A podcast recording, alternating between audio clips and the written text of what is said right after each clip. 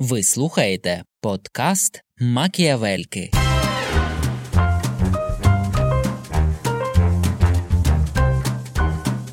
Батько наш Бандера. Україна Знаєш, мати. так? Ого, які збори чоловіче. Дай мені чисту годину. Ми таким не є. Ми з кухні говоримо, нічого не змінилось. А можна зробити ще один дитячий майданчик, то, звісно, цікавіше. Ну і потім я думаю, GIZ на них нема, але загалом спочатку думаю рагулі.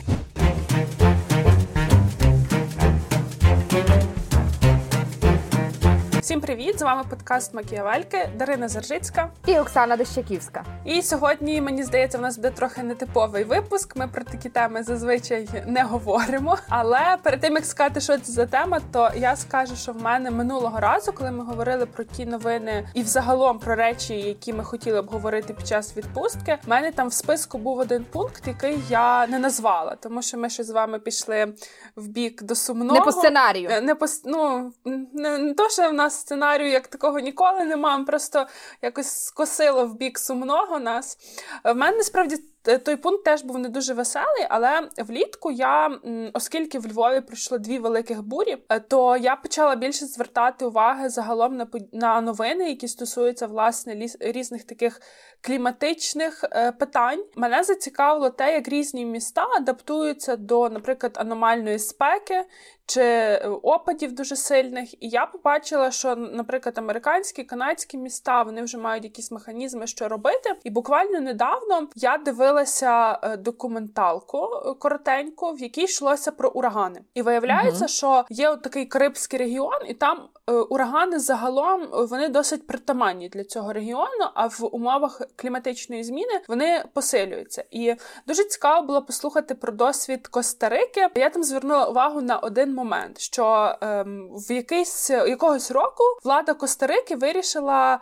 Змоделювати, що якщо стається ураган, що вони будуть робити, і вони дійшли до такого висновку, що якщо стається ураган, а в принципі це там сезонне явище, і вони розуміли, що капець, що їм не вистачає жодних ресурсів, ні людських, ні фінансових, щоб якось або протидіяти, або потім вже розгрібати наслідки. Вони спочатку були дуже засмучені, а потім згадали.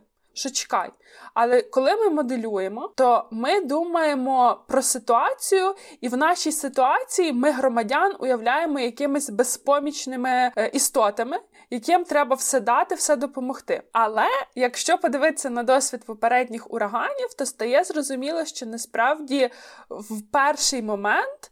Власне, не влада діяла, а завжди діяли громадяни. Вони завжди були самозарадними і знаходили можливість, щоб себе рятувати і рятувати людей, які поруч. І тому костариканська, я сподіваюся, що це так.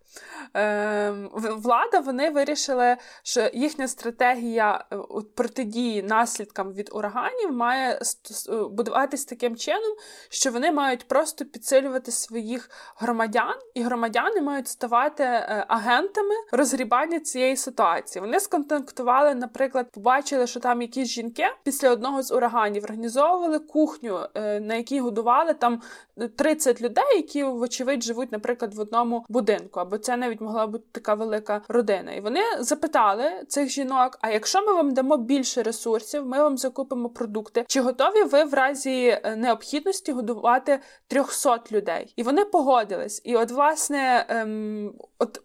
Стратегія реакції на такі природні катаклізми вона полягає в тому, що це якби спільний продукт громадян і урядовців. От тут я думаю, що ми можемо перейти до ем, нашої сьогоднішньої теми. Сьогодні ми будемо говорити Про участь. про участь. Так, Оксана мені помогла, бо я хотіла сказати це складне слово партисипація, але ем, ну насправді дійсно є український відповідник і можемо не ламати собі язики. Я хотіла сказати, Дарина, такий е, довгий ти файний вступ зробила, але дарма кажеш, що ми на такі теми не говорили. Ми на такі теми говоримо майже весь час про те, що нам е, як воно працює, чому, чому як приймають рішення органи місцевого самоврядування, як приймають рішення органи влади, і то просто ще один аспект, як приймаються рішення, чому вони важливі, і що в цьому всьому процесі робить участь е, громадян та громадянок. Я там скажу, що знаєш, я свого часу колись там писала дисертацію. Я була в захопленні від е, концепту еліт. Ну, бо все-таки то такий центр прийняття рішень, е, там відбувається, там все-таки концентруються різні альтернативи для рішення. Там напрацьовується, і вони ж за нього і голосують зрештою. Та там середовище впливу туди-сюди. Мені то виглядало якимось таким дуже магічним. А коли я почала писати дисертацію, почала розуміти, що знаєш, є ще таке розуміння еліти, яке не дуже ціннісне, і що там те, що називається функціональний підхід. То після того я звичайно впала якщо можна так сказати, в другу крайність, я почала там максимально цікавитися оцими інструментами участі і локальної демократії, якщо можна так сказати, що люди мають робити. Бо еліти я зрозуміла і виявила, що вони взагалі не всесильні, залежні від купи факторів, і що якщо е, налагодити добру взаємодію між людьми то можна мати дуже якісні рішення. Ну і одним словом, зараз я десь стабілізувалася в тому стані, що мені здається, що не треба, знаєш, з крайності в крайність впадати, що мусить бути і звісно якісні еліти, але вони не сформуються, вони ніяк не будуть, якщо не буде якісної участі, якісного включення з усіх е, соціальних груп і населення як такого. І тут я хочу тобі сказати про те іноземне слово, яке ти не могла визначити коли англійською починаєш думати про участь, та, то воно є оце participations, і воно ото дуже складний цікавий термін, бо це ніби part частина, та, а звідти участь. Ти маєш бути чиєюсь частиною. Але ще в англійській дуже часто використовуються слова involve і engage. Угу. І вони ніби включати або там ангажувати, та затягувати, ніби в те середовище. І от мені здається, а в нас в Україні там в, в тих слів трохи менше. Я так собі думала, чого. Ну, по-перше, то, то так, знаєш, як то думки до коренів, якщо можна так сказати. Та, е, Очевидно, що і цей інвул включати і залучати, воно пов'язане з тим, що має бути якийсь зовнішній фактор, який тебе буде включав, залучав, і все одно ти мусить бути хтось, хто тебе ну, власне включить. Та, Пошла якийсь сигнал, і коли ти маєш пац, і ти вже все, ти вже включився, громадянин, впливаєш на рішення. А в нас в Україні того нема, бо в нас, напевно, інша політична культура. В нас е, та я дуже люблю цю приказку, яка з, з великої України моя хата з краю першим ворога зустрічаю. Що ми в таких обставинах жили, що ми досить часто мусили бути включеними, особливо в контексті наших там середньовічних місць чи поселень, коли це були досить малі спільноти, де розвивалися братства е, при цехах, при школах, і напевно не треба було ангажувати. Оця е, культура участі вона була закладена. Ну і згадаймо ту Кайдашеву сім'ю улюблену. Та як там було, якщо е, ну був там такий один момент, е, що жінки там хотіли шинок закрити. Староста був, повіти були. Ну і знаєш, е, такого шинок закрити, то значить були для того передумови. Не треба було нікого ангажувати, включати по сигналу. Цікаво, що в нас тим зараз, але якщо подивитися на тенденції, в тому числі вже такі знаєш, ще глобальніші в політичній науці, то ми дивимося і говоримо про те, що будь-який сталий розвиток країн. Неможливий без участі людей, і ця участь має засновуватися на принципах рівності, різноманітності, оцієї ангажованості різних соціальних груп та люд... представників різних людей. А я от власне я Хотіла запропонувати вам е, наше обговорення трошки віднести назад з іншого кута зору, так і взагалі як приймається рішення, тому що ми зараз з вами говоримо про участь громадян, і фактично ця участь вона або передує процесу прийняття рішення, або прийняття рішення воно якось е, включає в себе участь громадян. Ото я знаю, що ви, крім еліт, ще так само досліджували питання прийняття рішень. То Оксана, ви цього випуску в нас будете експертка. Е, Ой, тут е, дуже відповідальна місія. Нічого, я потім але... вас теж візьму естафету трошки з інших. Е, але якби... знаєш, що я хотіла тут сказати тобі? Це одна е, ну приймати рішення то одне, але учасництво воно не тільки в прийнятті рішень. Воно, по-перше, формуванні цього порядку денного, про що ми будемо приймати рішення. Друге, це власне рішення, і третє це реалізація рішень.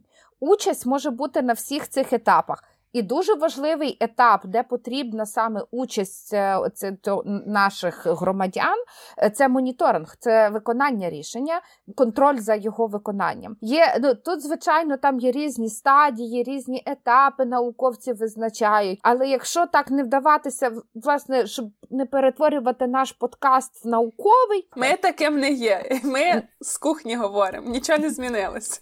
Тут Оксана, правда, вперше зізналася, що вона писала дисертацію на тему політичних еліт. Ну, але бачиш? тим не менше, ми все ще ну, майже з кухонь, ми по зуму, але.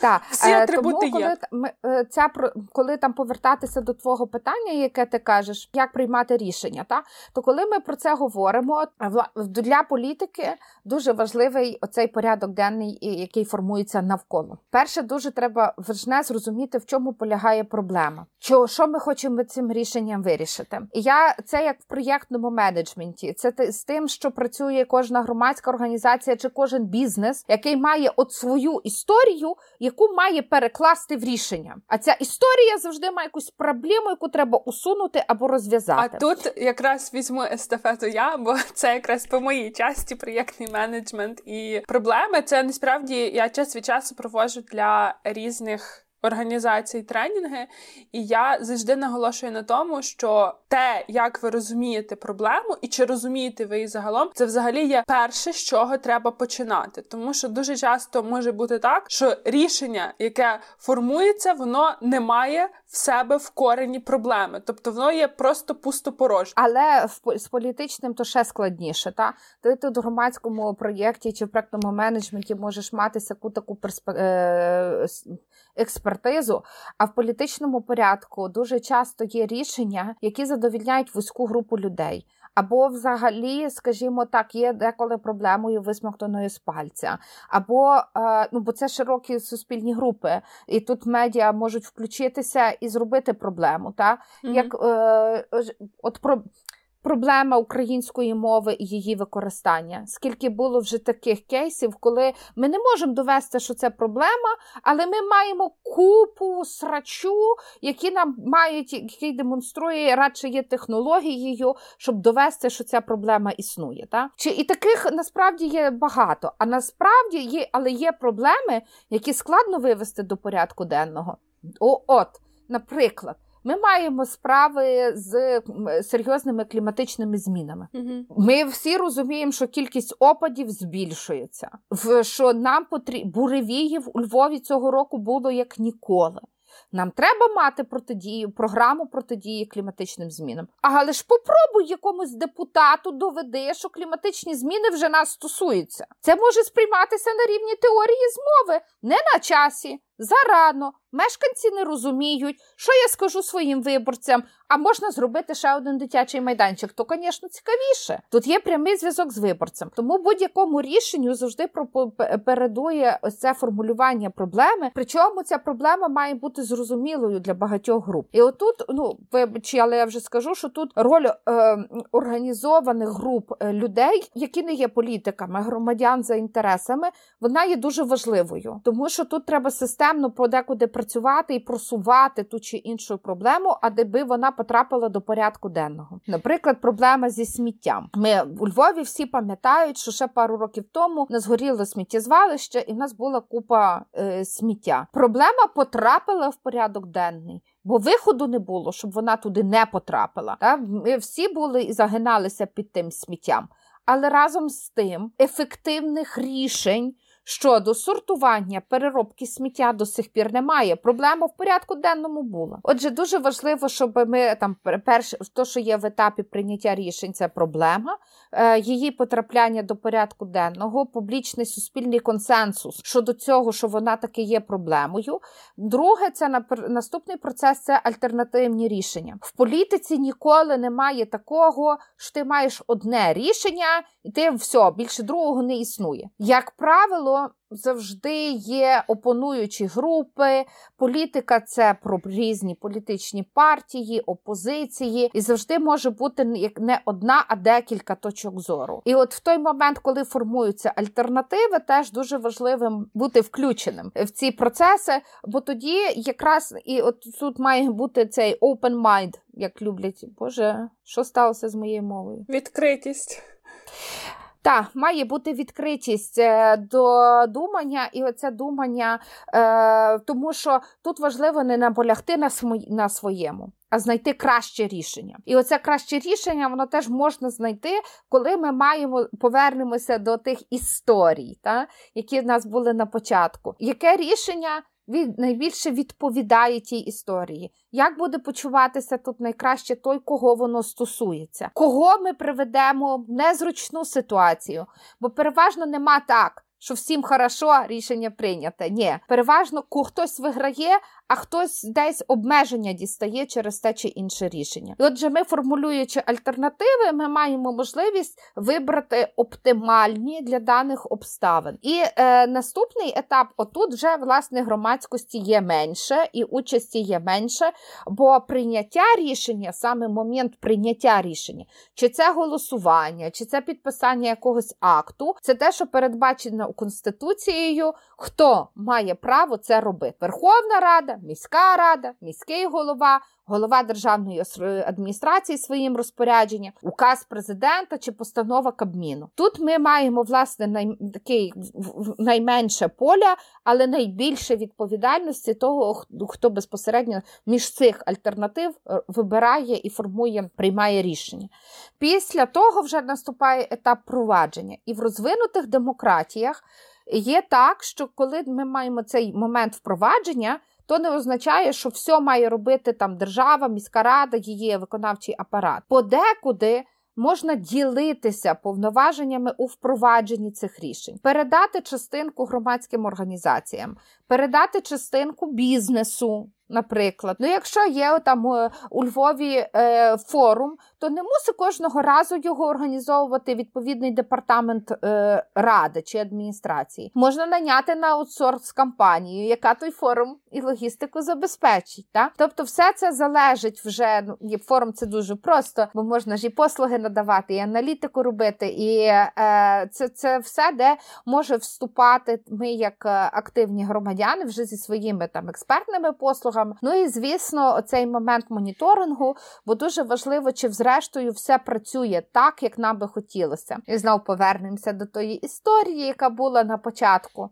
Та історія повторюється, чи вже мають місце нові історії. Нові історії це про успіх, чи це вже про щось таке, що не спрацювало. Тому, бачиш, прийняття рішень то, е, ну, то, то, звичайно, дуже складний процес, але то про те, що їх є дуже багато і до прийняття рішень, і під час, і після його прийняття на кожному кожному тому етапі можна е, е, брати участь, і громадяни є тут важливими, мають е, інструменти для впливу. Е, ви почали говорити якраз наводили приклад про кліматичне питання, точніше питання кліматичної зміни, і буквально близько тижня тому я працювала з громадською організацією, яка у Львові якраз займається тим що е, вносить поряд... в порядок денний міста питання кліматичної зміни. Це громадська організація Плато. Я для них зараз пишу фандрейзнову стратегію. і На стратегічній сесії вони розповіли про те, яка практика є, наприклад, в польських містах,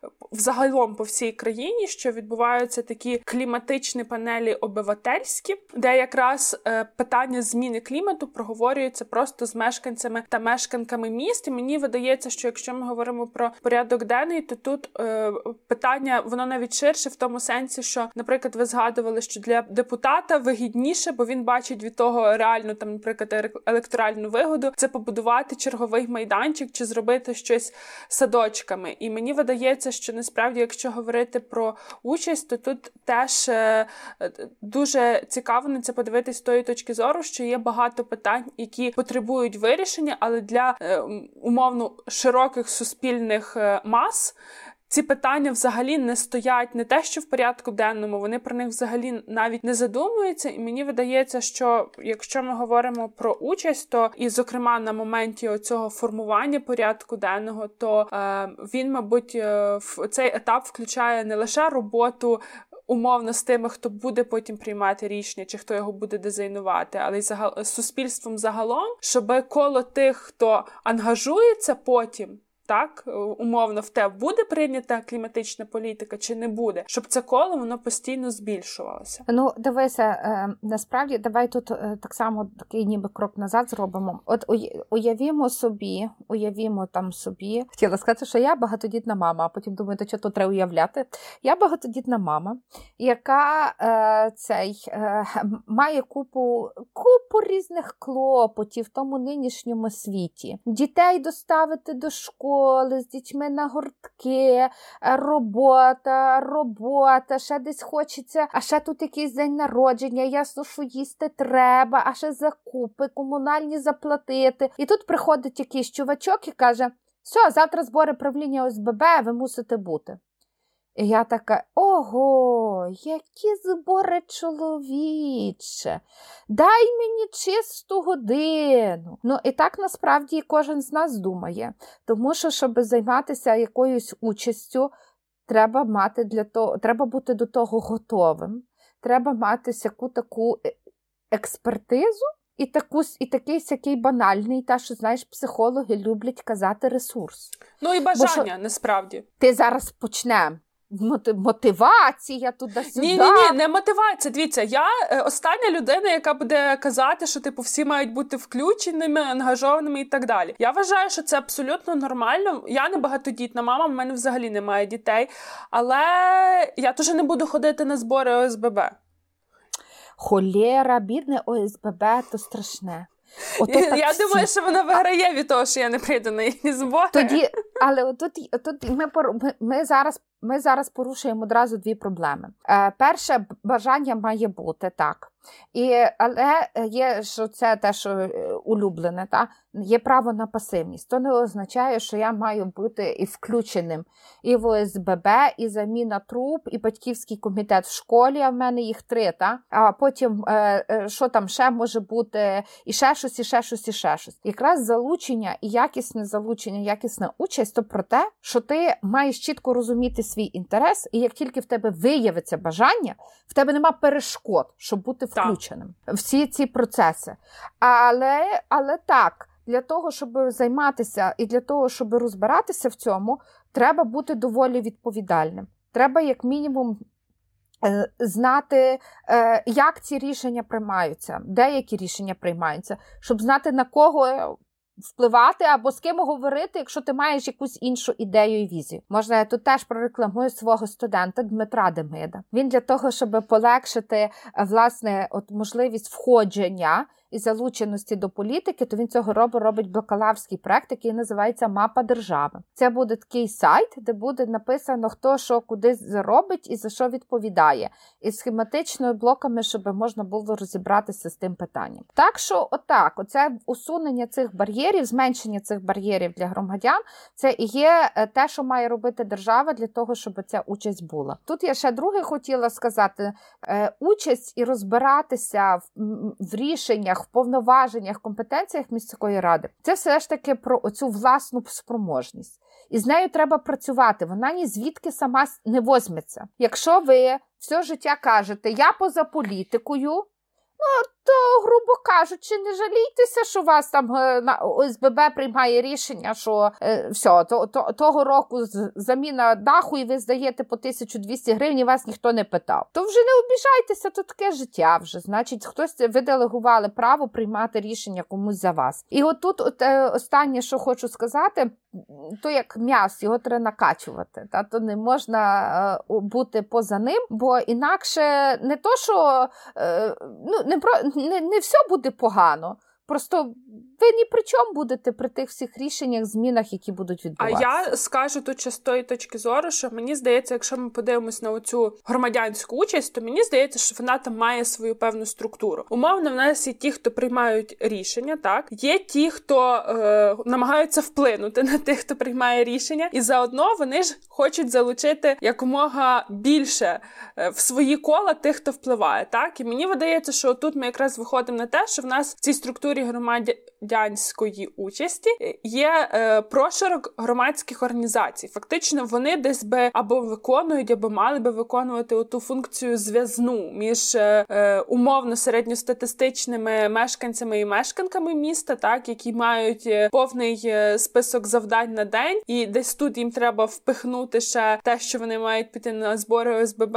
чи поговорити своїм місцевим депутатам про кліматичну зміну. Тут е, ви почали говорити про громадян, я би ще якраз звернула увагу власне на тих, хто виконує оцю агентську роль. Так мені дуже не подобаються розмови, коли звичайних там мешканців і мешканок звинувачують в пасивності. Мені видається, що це теж шлях в нікуди, і про те, що є право на пасивність, про це теж не треба забувати. Є ще один момент: якщо вже є ті, хто професійно займається тим, що залучають людей, там, наприклад, до якихось обговорень чи до прийняття рішень, то тут треба розуміти, що ми живемо в світі, коли все, що в нас є найдорожче, це наш час. І фактично збори ОСББ вони теж конкурують з тим, що умовно чи ви робите з дітьми домашні завдання, чи ви дивитесь серіал. Тобто, це все йде конкуренція за час, і її е, ну для того, щоб ангажувати велику кількість людей або відносно велику кількість людей, її треба вигравати цю конкуренцію. Тут треба теж бути дуже зрозумілими в тому, як доноситься та чи інша інформація чому людина має цьому приділяти час, тому що по-іншому, ну це мені здається, не буде працювати. Так, але знай, ну тут не тільки там спрощувати, але я про те, що треба виховувати цю навичку, бути причетним від самого початку. Наприклад, ем, я це е, дуже люблю.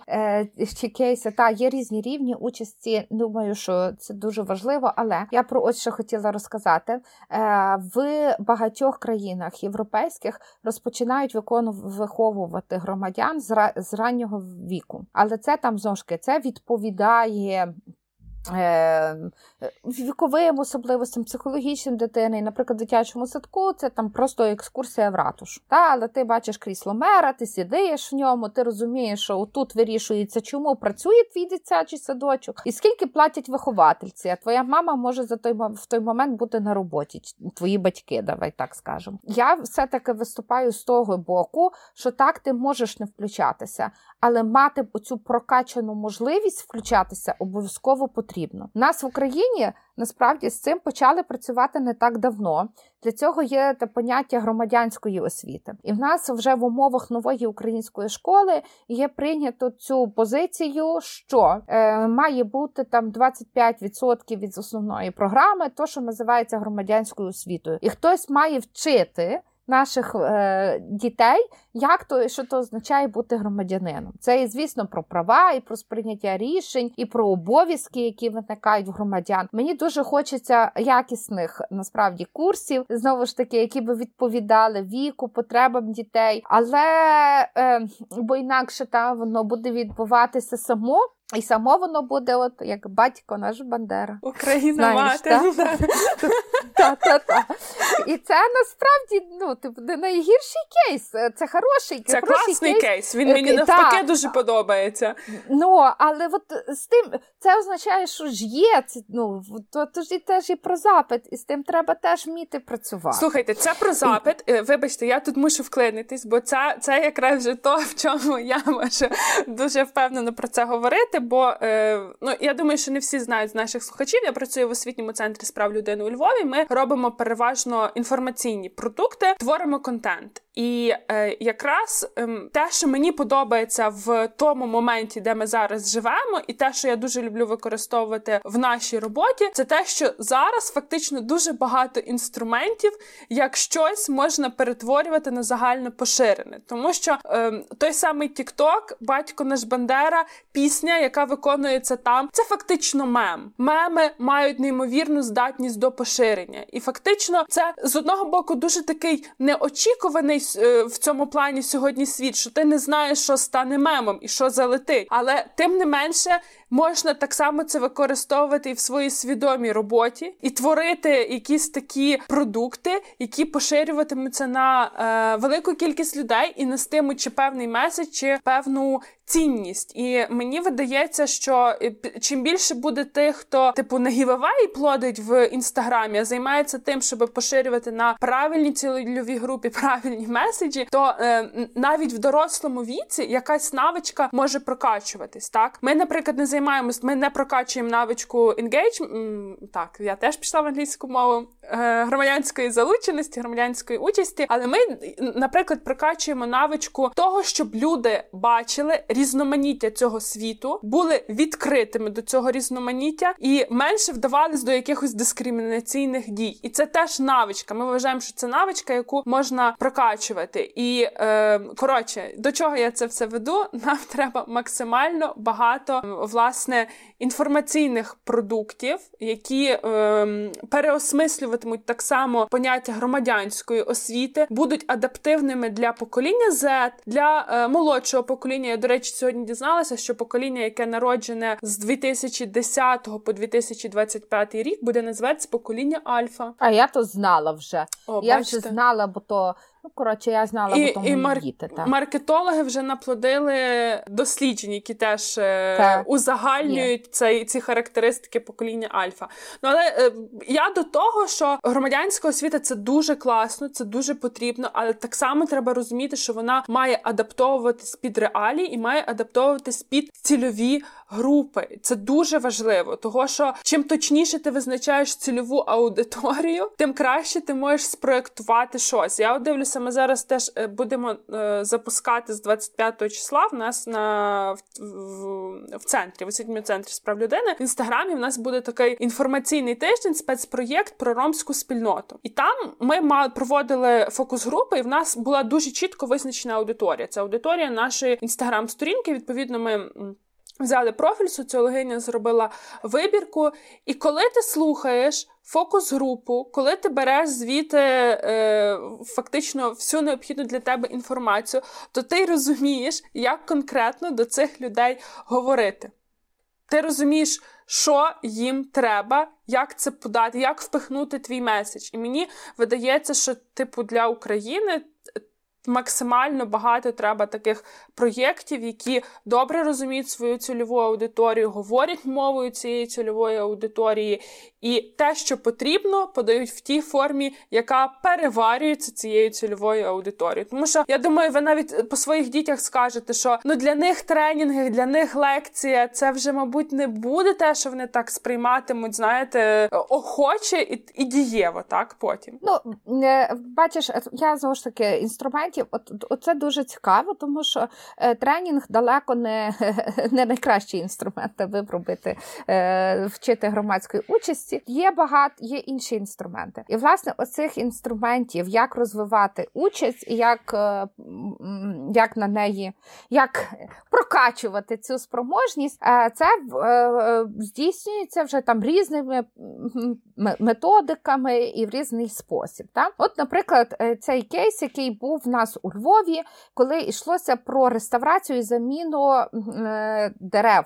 Дерев, дверей. А класно, якби дерева могли реставрувати і замінювати, ні? Ну, Є такі дерева, яких не реставрують, але підтримують. Знаєш, оці тисячолітні дуби, mm-hmm. То їм там все-таки допомагають. Але в нашому випадку йшлося про двері історичних будівель, які там особливо цінні, вік яких там вимірюється двома-трьома століттями, яких треба було реставрувати. Здавалося би, до чого тут учать. А все дуже непросто. Для того, щоб ці двері були реставровані і були і їх громада цінувала, мешканці того під'їзду, які живуть в історичній будівлі, вони живуть в цій історичній будівлі, вони є власниками, яка не є, але не є тими, хто ту будівлю відбудував. Не мають такої прям прив'язки до дверей. І щоб ясно, що вони тоді не будуть так їх цінувати. Як зробити так, щоб і двері були цілі, і споруда призаміщена, і кожна з людей людина почувала причетною до цієї зміни і пильнувала потім ці відреставровані двері. І от, власне, тут е, діють, от коротше, це оця участь це про розвиток тої причетності до великої зміни. В даному випадку, в межах е, проєкту, який реалізовувався у Львові по заміні цих дверей, то ключовим стало власне просвітницька робота, е, кампанія, е, яка була була з тим пов'язана, і те, що люди долучалися і давали оцей добровільний внесок фінансовий, за рахунок чого теж відбувалося власне ремонт тих дверей. Ясно, що ця сума не була визначальною, але все одно це був цей розвиток причетності. Та? І ми маємо ефективну е, таку взаємодію. Там були три сторони, та і донори, реконстру... не три, там було більше донори, реконструктори, міська влада і самі співмешканці, власники ці, е, ці, цієї будівлі. Ну давайте зробимо згадала... давайте зробимо шатаут, хто робив цей проєкт у Львові і продовжує цю роботу. Е, за підтримки GIZ. GIZ – це німецьке товариство міжнародного співробітництва. Якраз в, фактично всі проєкти, які робляться за підтримки GIZ чи за координування GIZ у Львові, вони якраз дуже класно містять е, оцю складову залучення е, мешканців міста до прийняття рішень, особливо якщо це стосується якихось втручань в простір. Я ще ви згадали за ці двері, але ж так само вони займалися реставрацією вікон, тому що в Львові е, весь центр це зона ЮНЕСКО, історичні будівлі, і там не можна просто, якщо ви захотіли, взяти і поставити пластикові вікна. Тобто там вікна мають реставруватися, і це багато років роботи GIZ у Львові, щоб була налагоджена система, як ці вікна реставруються, щоб мешканці розуміли, що навіть якщо ви купили ту квартиру за багато тисяч доларів, це не означає, що ви туди можете ліпити все, що вам хочеться. І знаєте, як ще в нас роблять, коли обклеюють пінопластом фасад? Оце теж така mm-hmm. практика. Такого робити е, не варто. Ось і я е, дивлюсь навіть по собі, що я, наприклад, коли йду центром і бачу, що десь в когось стоять пластикові вікна. То що я думаю? Ну, е, рагулі? А, я думала, що ти думаєш, GIZ на них нема. Ну, і потім я думаю, GIZ на них нема, але загалом спочатку думаю рагулі. І це теж, е, мені здається, цікаво подивитись з тої точки зору, як як якісь проєкти, і те, що є е, багато тих, хто приймають ці правила гри, так що вікна мають бути реставровані, а не замінені на білі пластикові. Потім впливає на те, як ти вже е, інші категорії мешканців сприймаєш. Е, а я не не буду про те, я про смішне. Пам'ятаєш, як там була така одна комунікація, що двері е, двері зняли і е, написали. Двері зняли на реставрацію, ми їх повернемо. Так, Бо так. народ кипішувати, щоб ти починав, куди ті двері зняли. Ну це завжди про те, яка має бути умовно Е, комунікація передовсім. Та? Оце можливість для участі дуже важливо. Це посіяти посіяти довіру. І коли вона зростає, ти тоді маєш от можливість спільної дії, і ця дія завжди ефективна. Ну і ще одне дуже важливе, мені здається, що на цьому варто просто наголошувати кожного разу. Що та можна було ходи, ну можна було там два роки тих громадян не збирати, не розказувати їм про реставрацію, не, не казати, давайте від вас фінансовий внесок. А а от є двері, поміняли двері, і хай стоять. Проблема в тому, що не будуть вони стояти. Бо люди нема е, у тої співпричетності до тих дверей, і тоді ти стаєш в позицію такого очікувальника. Ну, будуть зробіть мені наступні. Зробили раз, зробите і другий раз, та? чи ще там щось. Тому е, ці рішення, які приймаються за участи в оцих практиках партисипативних того складного американського слова, вони довші. По часу це довше. Це забирає ресурсу, але ці рішення сталі. І вони вже от, є якийсь момент, умовно, там точки неповернення. Та? Що зараз ти вже не досиш, як хтось стане там на тих дверях крайдою малювати, ти спитаєш, що ти робиш тут. І чому ти це mm-hmm. робиш? А ще знаєте, що теж дуже важливо? Це те, що е, багато є от таких е, ініціатив і якихось рішень, які приймаються партисипативно, так які фактично є пілотними які дуже маленькі і мають якесь дуже точкове вирішення, але е, потім ти беручи оцей якийсь конкретний кейс, ти його можеш повторювати в себе там за якоїсь невеликої модифікації. І вже як ми заговорили за GIZ, е, ще один їхній проєкт. Просто були дні е, Німеччини, то маємо багато прикладів, про що можемо згадувати. Вони на Сихові робили пілотний проєкт з енергоефективної реновації, де брали там якісь конкретні будинки, конкретні ОСББ, працювали з керівництвом ОСББ, працювали з керівництвом міст міста і фактично робили такий житловий квартал, який був е, комплексно термомодернізований. І мені здається, що оскільки потім люди бачать, наприклад, що для них це є реальна економія, що це дійсно було дуже класне рішення, то ці ж голови СББ, наскільки я знаю, вони дуже часто зустрічаються, спілкуються між собою. І фактично від одного до іншого може піти інформація про те, що дивися, отаку класну штуку ми зробили. Це дозволяє нам економити стільки-то, і інший голова чи інша голова вже починає думати: хм, а чоб нам не попробувати зробити таку термомодернізацію. Це ж знаєте, як е, десь було дослідження, мені здається, я читала може місяці два тому. Людей дуже добре мотивує вакцинуватися. Не те, що якась там селебріті чи інфлюенсер показали, що вони вакцинуються. Дуже мотивує людину вакцинуватися, якщо ти бачиш, що твоя сусідка Іванка вчора щепилася. І мені видається, що із е, модернізацією теж може бути така штука, коли воно як е, йде цей як як сарафанне радіо, і ніби народжується якийсь азарт пробувати те саме. Коротше, то то, що там е, депутати і президенти вакцинуються, ти хочеш сказати, що не працює. Рабо треба, щоб сусідки постали. Слухайте, ну насправді ви ж знаєте, що всі ці дослідження і статистика це річ доволі ненадійна, але е, щось в тому є. Та добре, я просто знову ж таки про про цю участь повернуся. Е, та, хоча ясно, що тема вакцинації дуже цікава, е, і про те, хто там як, і, і, і, і блін, як тут вибудовуються теорії змови? Можна офтоп. Я там сьогодні в себе в Фейсбуку почитала. Віталій Руденький написав, що він нову ну, нову цю нову е, нову теорію почув. Що виявляється, що ці вакцини придумали росія е, коронавірус придумали росіяни, щоб був ото локдаун, щоб ми всі сиділи по хатах і витрачали більше опалення російського газу. Е, слухайте, я сьогодні теж читала читала е, матеріал, я забула на якому ресурсі. Зробила дослідження, проаналізували всі ці теорії змов антиваксерські, які зараз гуляють мережею, і фактично кожна з них е, має в собі антисемітський корінь. Тому що пов'я... вакцини прив'язують до якихось там таємних угрупувань, які керують світом, і чомусь е, завжди за цими таємними угрупуваннями стоять е, євреї.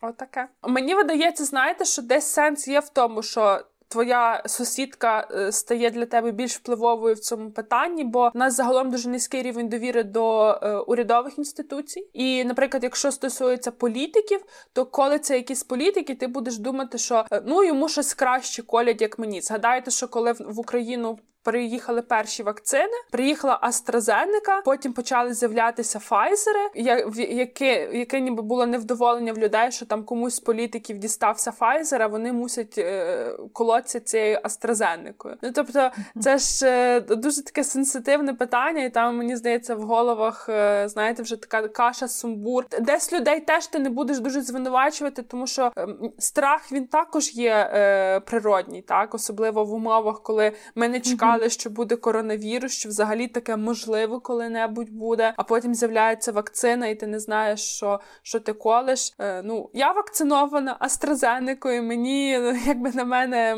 не впливали ні політики, ні сусіди. Я то рішення прийняла самостійно, але людей, які бояться так, власне, не тих таких е, ем, дуже радикально налаштованих антивакцинаторів, а от людей, які мають природній страх, особливо коли є якісь там кондиції по здоров'ю, які змушують тебе переживати, який буде наслідок, то е, я їх розумію. Та-та, але власне тут я вернемося до теми участі, та що участь в тому числі про подолання всіх цих страхів. Тому що якщо ти хочеш заявити про якесь там участь та в політичному житті і про прийняття рішень, тут страхів ще більше. Один з таких е, найцікавіших і найнезрозуміліших для мене страхів це той страх, що мене використають. От я сьогодні скажу, що я тут. А ця тема, е, що я, наприклад, от скажу я, що я проти вакцин. Мене ж зразу запишуть в антивакцинатори. І завтра я вже не маю можливості нікуди пройти. А після того мене записують в якісь ліваки, чи може там в праваки, і ти вже все, і ти вже не ти. На тебе вже впливає купа тих стигм, які на, ну, накладаються на тебе тільки через те, що ти одного разу висловив якусь позицію. Слухайте, Оксано, от мені здається, що ви піднімаєте зараз дуже класну е, тему, але вона абсолютно точно заслуговує окремого випуску, тому що е, мені здається, що це загалом йдеться про якусь цю таку тенденцію до все загального узагальнення і накладання ярликів, а ще ем, того, що глобальне суспільство сьогодні чомусь не дорослішає. Ви подивіться, яка значна частина тих, хто дуже різко ображається, і потім які це наслідки е, є в випадках, е, великій кількості випадках того, як застосовується культура скасування. Мені здається, що це така угу. тема про яку варто е, поговорити більше.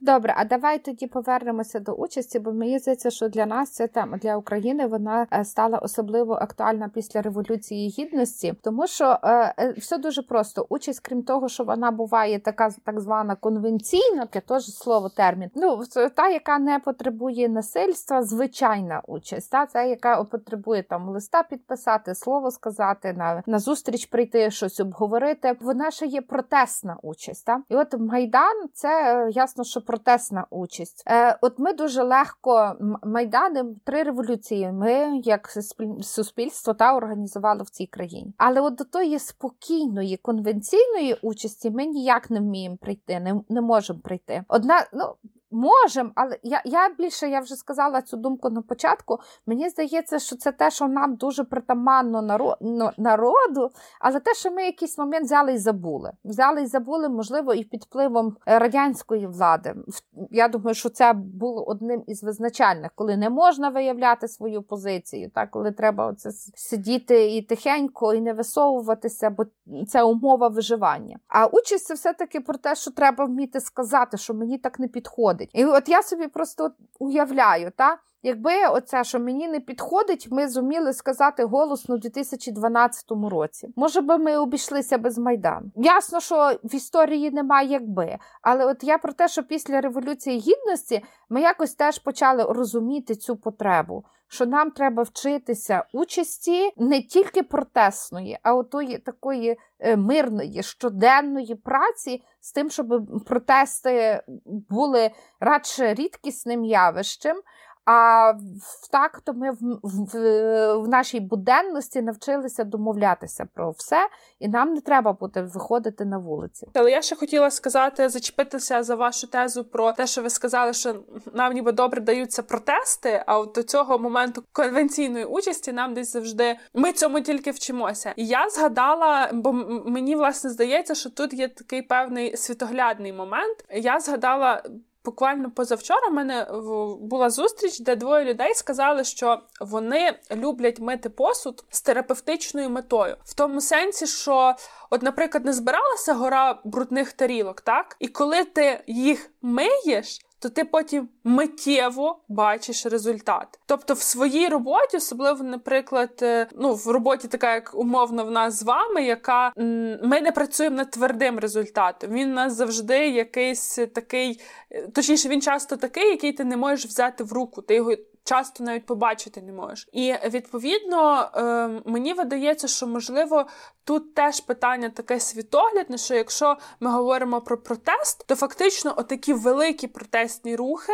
Вони для України завжди були успішними в тому сенсі, що, наприклад, помаранчева революція Ющенко так, і потім Ющенко стає президентом. Фактично, майдан революція гідності так там вже було багато вимог, які стосувалися. І курсу подальшого держави, але якісь початкові рішення, які стосувалися власне заміни влади, вони були е, досягнуті ці моменти, і вони були миттєвими. Ти бачиш оте, як Янукович тікає з країни, умовно кажучи. А з конвенційною участю це це довший, це це процес довший. І мені здається, що тут насправді теж дуже важливо і далі думати в бік е, посилення економічної спроможності, тому що маючи таку угу. стабільну базу, простіше чекати. Отаке, от я подумала. Добре, Дарин то я думаю, що е, ми, грубо кажучи, всіх переконалися, а самі то взагалі переконалися точно в тому, що все і треба, і громадянська освіта, і участь як участь, але тут дуже важливо, щоб участь була вже не на етапі прийнятого рішення, а власне на етапі цього формулювання проблеми, чому ми маємо, або цієї спільної історії, чому це рішення має бути прийнято. І ту історію має вміти розказувати кожен з нас. І тоді будемо мати якісне рішення і сталий розвиток. І тому е, кейсів ми назвали з тобою по декілька. Та а давайте ще скажемо, от, наприклад, бо от слухає нас хтось, так зарядився темою громадянської участі. І знаєте, як в тому мемчику, що Траволта ходить і шукає. І от людина теж думає, а як ну, ж мені долучитися то, то, то як, то до як? чогось? Е, е, першим ділом чатіку ОСББ. О, там дуже добре тренується участь, бо там треба вміти переконати всіх, знати нормативну базу, як мінімум статуту СББ, як він діє, які рішення впливає і на що. І коли міська рада зобов'язана ремонтувати ліфт чи дах, а коли не дуже. Ото перший кейс, що треба робити. Друге, це насправді є там декілька посібників, але тут дуже важливо просто зайти на сайти органів влади, на які ти хочеш впливати. Та? І тут зрозуміти що вони роблять, яка депутатська комісія приймає це рішення, чи який чиновник приймає це рішення. І якщо ви маєте свою історію, яка має вилитися в рішення, то саме з ними варто іти і говорити. Але ясно, що і перед тим треба подивитися законодавчу базу. Бо по цьому, як ви як ми знаємо, закони, чия це компетенція теж е, теж впливає на нашу так спроможність участі. Тому далеко ходити не треба. Чати ОСББ і кому і тренувати своє вміння комунікації, переконувати, розповідати свої історії. Е, сайт органу влади, на, на рівні якого ви хочете впливати. Можна подивитися, які там петиції голосувалися. Теж тренує вміння розповідати і історії, і переконувати. І е, власне прямий зв'язок е, з центрами рішень. Ну і ще дуже важне знайти кого така сама проблема. Бо, як то кажуть, гуртом і батька легше бити. О, це основне гуртом і батька легше бити. Повно всього не говорили. Коротше, ангажуйтеся. І головне від того всі ми щасливіші. Правильно Е, слухайте нас на SoundCloud, Apple Podcast, Google Podcast і на Megogo. Е, Шукайте наші сторінки в інстаграмі. Там дуже класна сторінка. З Фейсбуку, а саме головне читайте в Телеграмі, бо там багато інформації. Ну і будьте моцні. Па-па!